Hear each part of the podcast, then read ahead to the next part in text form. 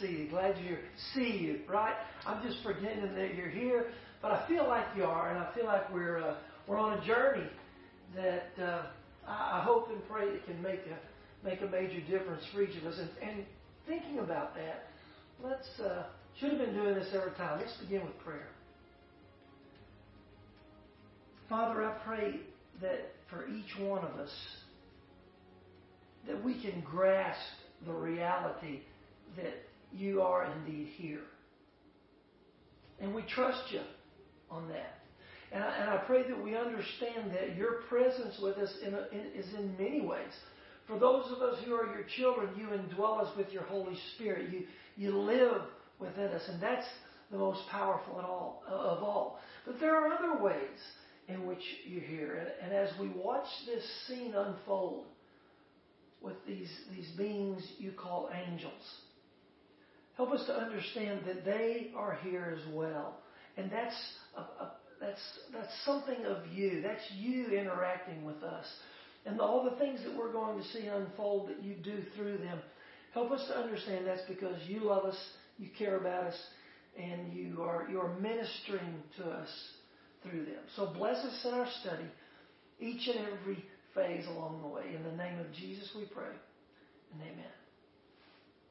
So uh, I, I, think the, the lighting I, have used in the last couple of sessions is, was not the best. I hope it was okay. Now I've got it on track. I think I'm doing it right, so it should be a little better lit in, in here, uh, in my home that I welcome you into here in Saline. Okay, we got to last one. We, last point we talked about was a comparison as to how sometimes angels, in their appearance, are sometimes very intense, and, at other times they're very normal looking. And we saw we saw examples of both of those. So we're on to our next point. Let me let me start my timer. That's for your sake. Right? Okay. Next point is they are angels are obedient. They are obedient. Turn to, turn to Psalm 103. Psalm 103. Now, in a, in a passage we use for another characteristic, okay, verse 20, we used it uh, to show they were very powerful. Well, we're going to use it again. We're going to read verse 20 of Psalm 103.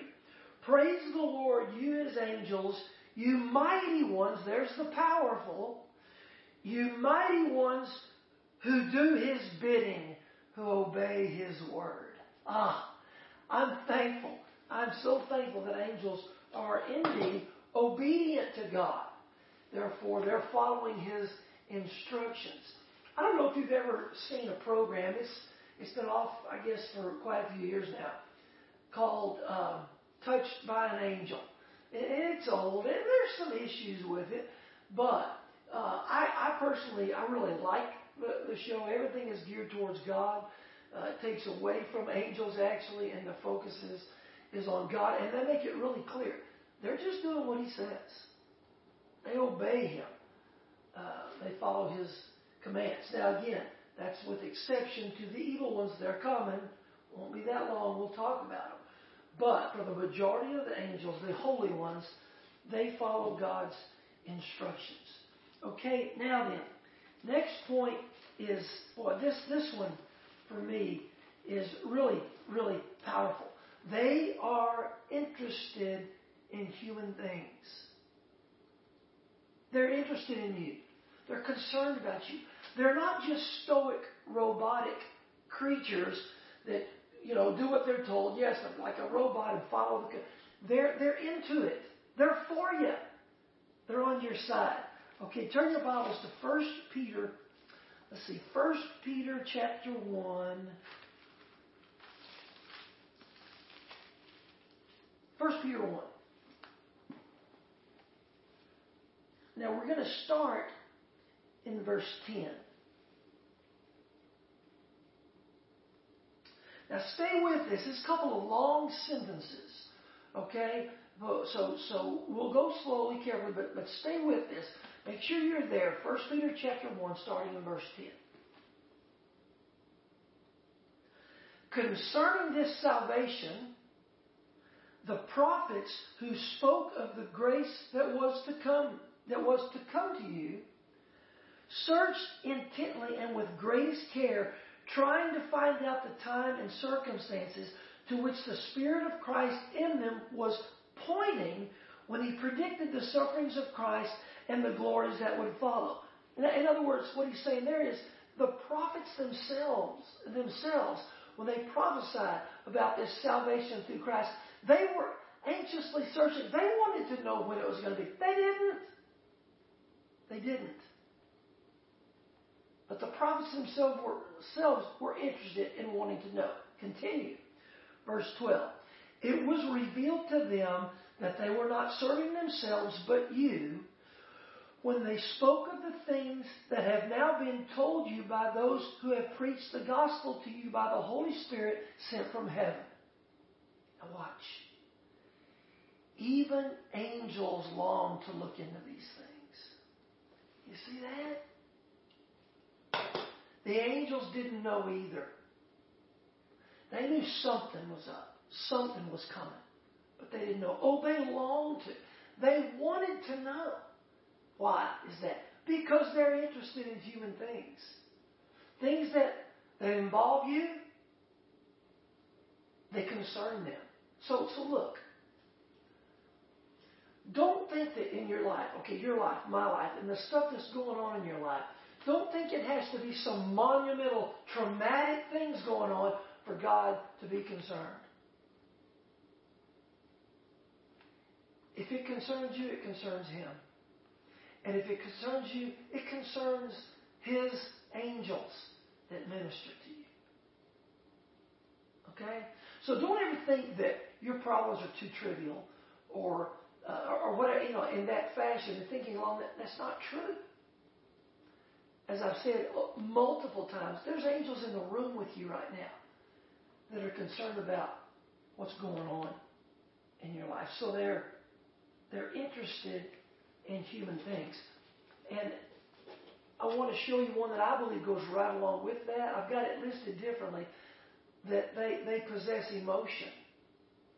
And that's towards you. They possess emotions. Look at Luke chapter 15. There's, there's three parables in Luke chapter 15. And uh, the one we're going to look at is the parable of the lost coin. All right? And that starts in verse, in verse 8.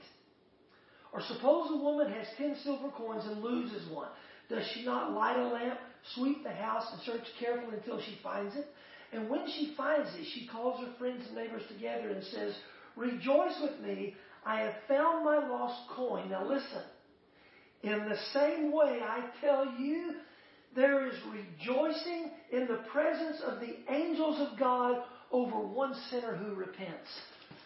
They're rejoicing when, when good things happen for us. In this case, a sinner who repents, they're rejoicing, they're celebrating over that sinner who repents. In the prodigal son, when the son comes home, they celebrate. So, so understand. Yes, they're concerned about human things, the previous point, and they have or possess emotions. They're fired up when good things happen for you and me. Okay? Now then, go back to that first Peter passage for our next point. We're going to use the same passage because it clarifies this next point. The next point is they're not omniscient. That means they don't know everything. God is omniscient. Angels are not. And how do we know that? Well, from the first Peter chapter 1 passage. Remember, even angels long to look into these, these things concerning how God was going to save man. They don't know. They didn't know. So we're going to use the same passage that shows that they, uh, they are in, interested in human things to say they don't know everything. Once again, emphasizing the fact they're not God. So, okay, so they are they are not omniscient. Now the next point might cause concern for some. Turn to, to Job chapter 4. Job chapter 4. Here, here's the point we are to. Angels do have free will, and they can make mistakes. They can make mistakes. Job chapter 4, verse 18. If God places no trust in his servants, if he charges his angels with error, how much more those who live in houses of clay, whose foundations are in the dust? So, our point being, it says he charges his angels with error. They have free will and they can make mistakes. How that relates specifically to us and their ministering to us, I, I don't really know.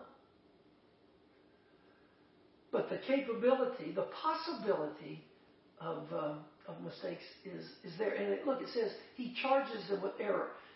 God deals with his angels and the mistakes they make. It doesn't seem to be the same as with us. And again, we'll clarify that more later. But in some form or fashion, they, uh, they are able to make mistakes. Therefore, I believe they have free will. And he charges them with that. He holds them accountable for those mistakes. Okay? All right, now, the next section, this is a really interesting section. And uh, some of it, I believe, is clear. Some of it we have to kind of speculate a little bit to come up with some conclusions. Now, don't don't fret about that. I think you'll, you know, j- just grant me some leniency. I think you'll understand we're okay when when we get there. My next my next main point is they do appear to be organized in ranks, and I'll tell you why I say that as we get into it. Okay? It does appear that they are organized in ranks. So the first rank, the top, top of the heap, is the archangel. Some of you probably know who that is. That's right. That's right. Thank you. Michael is the archangel. And every reference to the archangel always has the definite article the. Okay, so we're going to surmise there's only one. Now, some will make a case for others, but I'm just saying, scripturally speaking, the archangel is indeed Michael. A couple of places that we find him. There's others. We'll cite uh, a couple of those. Uh, the book of Jude. Jude. Jude's easy to find. It's next to last, right? Jude and Revelation. Okay, Jude 9. Jude 9. And you might already say, okay, what verse? Well, that's it. There's only one chapter of Jude. So Jude 9, that is the verse. Okay? Jude, verse 9.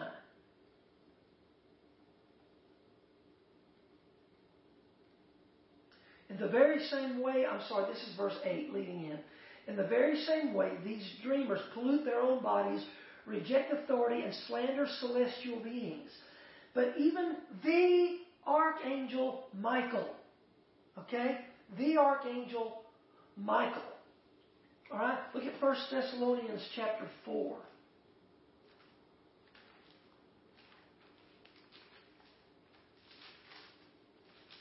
First Thessalonians chapter 4.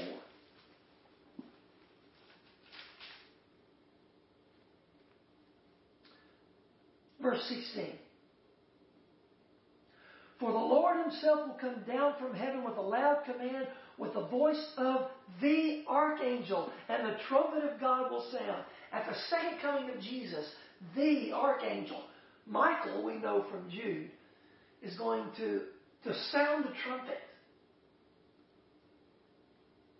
The, the, voice of the archangel will shout at the second coming of Jesus. That the archangel is indeed Michael. So, uh, just the prefix ark does indeed suggest the ultimate, the, the top, the top of the heap. All right? And so, uh, so there we have uh, just a couple examples of the archangel. Okay? Now, next, we're going to say under, we're going to say under him is the only other angel we know for sure that is called by name, and that's Gabriel. Uh, some believe that Gabriel is also an archangel. The Bible doesn't say that, and I'm going back to the archangel refers to Michael. So we're going to say Gabriel. We're going to give him the next spot because he is the only other angel called by name. Now, some will claim, should we do this now? No, we'll save it. Some will claim there's another. Some will claim there's Lucifer. We're going to hang on to that. Say that.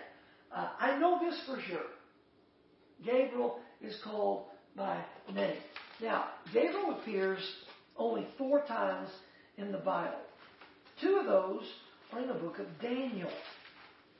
Turn to the book of Daniel. I may have to get a different Bible. This one's falling apart on me. Okay, let's go Daniel chapter 8. Daniel chapter 8.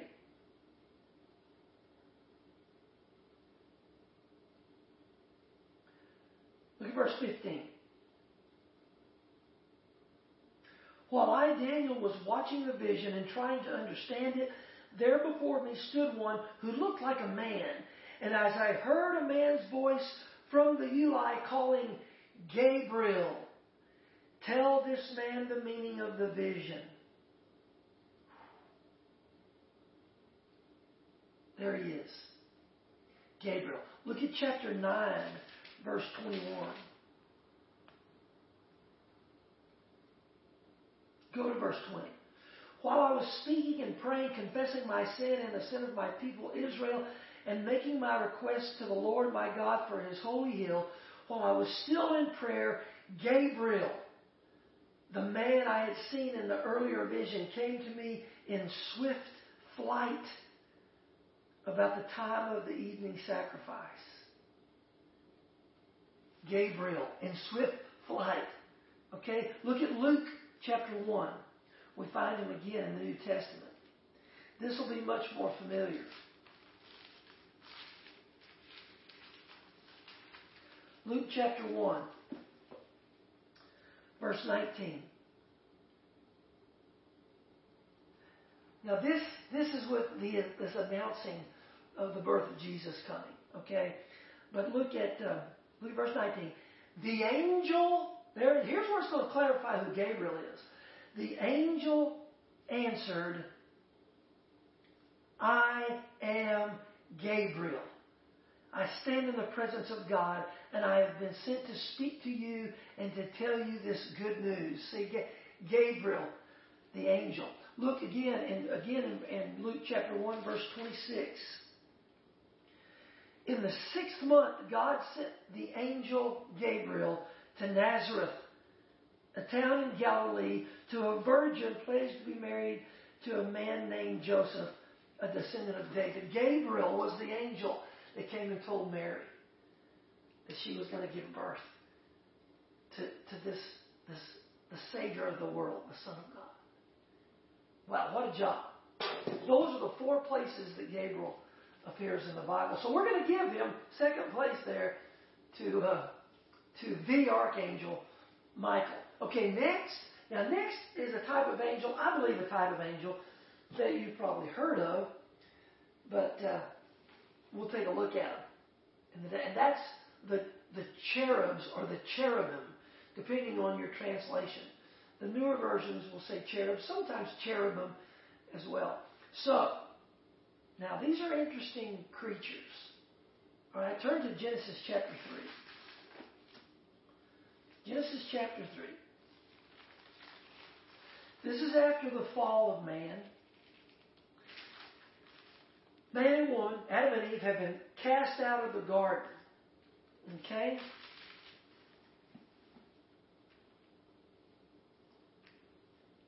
So look at verse 23. Excuse me. Genesis 3 23. So the Lord God banished him from the Garden of Eden to work the ground from which he had been taken. And after he drove the man out, Ignore that for a moment.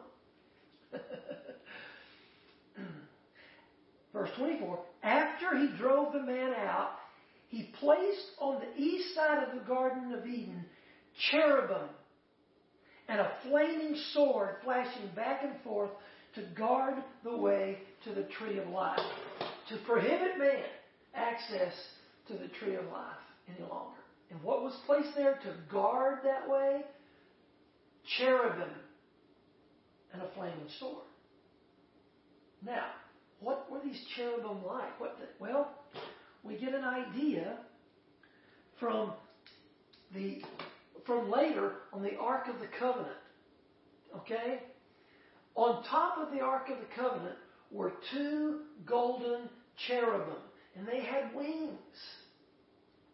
These were angelic creatures, or these were golden images of these angelic creatures that sat on top of the cover of the Ark of the Covenant. So, uh, now there's there's numerous other places where the cherubim, uh, you can Google them, the cherubim show up in the Bible, but because they're mentioned several times and described in this way, we're going to give cherubim the third slot. So similar to them, maybe I don't know, but next to them, but because they're only in one particular Bible passage, we'll look at the seraphs or the seraphim. Okay? Isaiah chapter 6. Turn to Isaiah chapter 6. Boy, this is a, a powerful, powerful passage. Actually, this is the calling of Isaiah as the prophet of God. It is a powerful scene. And this is the only passage we find the seraphs or seraphim. Okay? Isaiah chapter 6. Got to start at the first. We'll read a few verses. Uh, chapter 6, verse 1. In the year that King Uzziah died, I saw the Lord seated on a throne, high and exalted, and the train of his robe filled the temple. Now watch. Above him were seraphs, or seraphim, each with six wings. With two wings they covered their faces, with two they covered their feet, and with two they were flying. And they were calling to one another, Holy, holy, holy is the Lord Almighty. The whole earth is full of His glory. At the sound of their voices, the doorposts and thresholds shook, and the temple was filled with smoke. At, at just the sound of the voices of the seraphs, the doorpost shook, and the temple was filled with smoke. These are some powerful Powerful creatures. We've got to continue, okay? Verse 5. Woe to me, I cried. I am ruined, for I am a man of unclean lips, and I live among a people of unclean lips. And my eyes have seen the King, the Lord Almighty. Watch. Then one of the seraphs flew to me with a live coal in his hand, which he had taken with tongs from the altar. With it, he touched my mouth and said, See, this has touched your lips. Your guilt is taken away and your sin atoned for. This is, this is a wild thing. And let's wrap it. We need to see how it concludes. Then I heard the voice of the Lord saying, Whom shall I send? And, and who will go for us? And I, that's Isaiah speaking, and I said, here am I. Send me. Wow. What, what a passage. This incredible role that these seraphs, these seraphim play. These powerful creatures with six wings doing what they did in that scene as Isaiah is called to be the prophet of God. Wow. Okay? So, in this uh, organization of ranks. We see the archangel, we see Gabriel, we see cherubs slash cherubim, we see seraphs slash seraphim. And y'all, it, it doesn't really matter if, if I've got that right. It just seems a logical way to uh, to do it. And then the, the last one in that hierarchy, if you're calling it that, is I, I just simply call it angels. So you've got the archangel, Gabriel, uh, cherubs, seraphs, and then I just say angels for the hundreds of times in the Bible it just says an angel. Okay? So there's, I'm taking a shot at that, saying that there is this, this organization in ranks. It doesn't really matter. All of these creatures are there. All of these created beings are there doing some things uh, for God as they minister to us as children. Okay? All right, now, so this is a wrap. Timer went off. This is a wrap for this time together. Our next time together, we're going to talk about what I've referred to several times. We're going to talk about the angelic rebellion. There was war in heaven. And you don't want to